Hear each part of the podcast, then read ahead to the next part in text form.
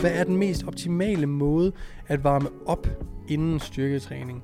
Og bliver også spurgt, om det er cardio. Og ja og nej. Så vi har forskellige typer af opvarmning, når det kommer til, hvad vi har lyst til at lave inden en styrketræning. Så vi har det, der hedder en generel opvarmning. Og det er, hvor vi får kropstemperaturen op. Og det vil være cardio. Øh, det vil dog være meget kortvarig og let cardio. Det kunne være at stå på en cross trainer, en cykel, et løbebånd, en romaskine osv.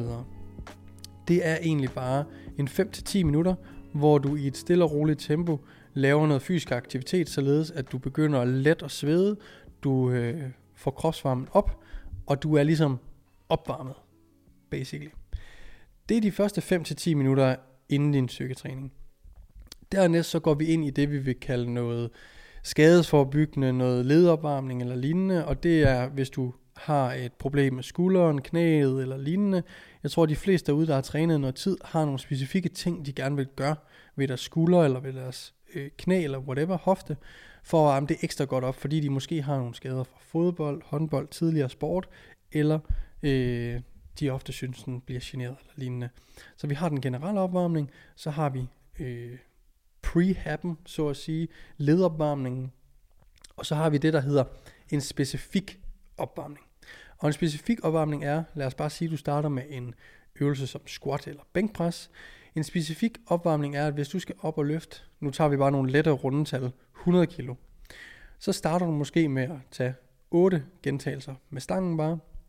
Så smider du cirka 50 øh, procent på, så 50 kilo, og tager 6 gentagelser, så øger du op til 75 kilo, så du kører 75 kilo for 4 gentagelser, og så kører du 90 procent, eller 90 kilo, for to gentagelser, og så er du klar. Det vil sige, at du øger mængden af kilo for hver opvarmningssæt, og du falder i antal reps, fordi du ikke ønsker at udtrætte dig selv, for du, fordi du er varm for din generelle opvarmning og din ledopvarmning. Så nu handler det ikke længere om at blive varm, nu handler det om at blive klar til din arbejdssats.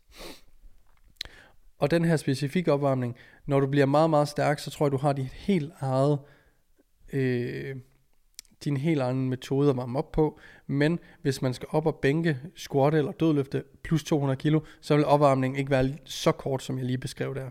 Men for de fleste vil det se nogenlunde sådan ud. Øhm, Derudover så kommer spørgsmålet jo også ofte, om man skal tage opvarmningssæt i alle sæt efterfølgende. For i det her det er jo kun til den første øvelse. Og i princippet nej.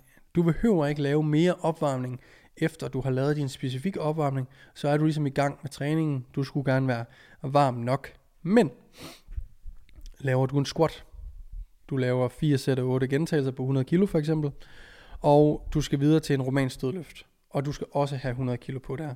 Det kunne godt være, at man havde lyst til bare lige at smide 60 kilo på, eller 80 kilo, øh, i et eller to sæt inden, bare lige for at mærke, hvordan føles vægten, og lige komme ind i bevægelsen.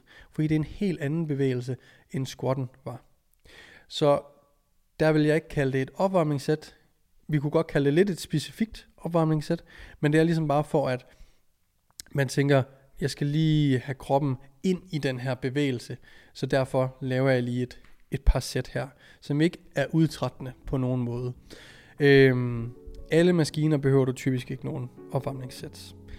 Så sådan varmer man op til styrketræning, en generel opvarmning, en prehab slash led opvarmning, og så en specifik opvarmning, som er øh, forøgelse af vægt for hvert sæt, og et fald i gentagelser per sæt, indtil du rammer din arbejdsvægt.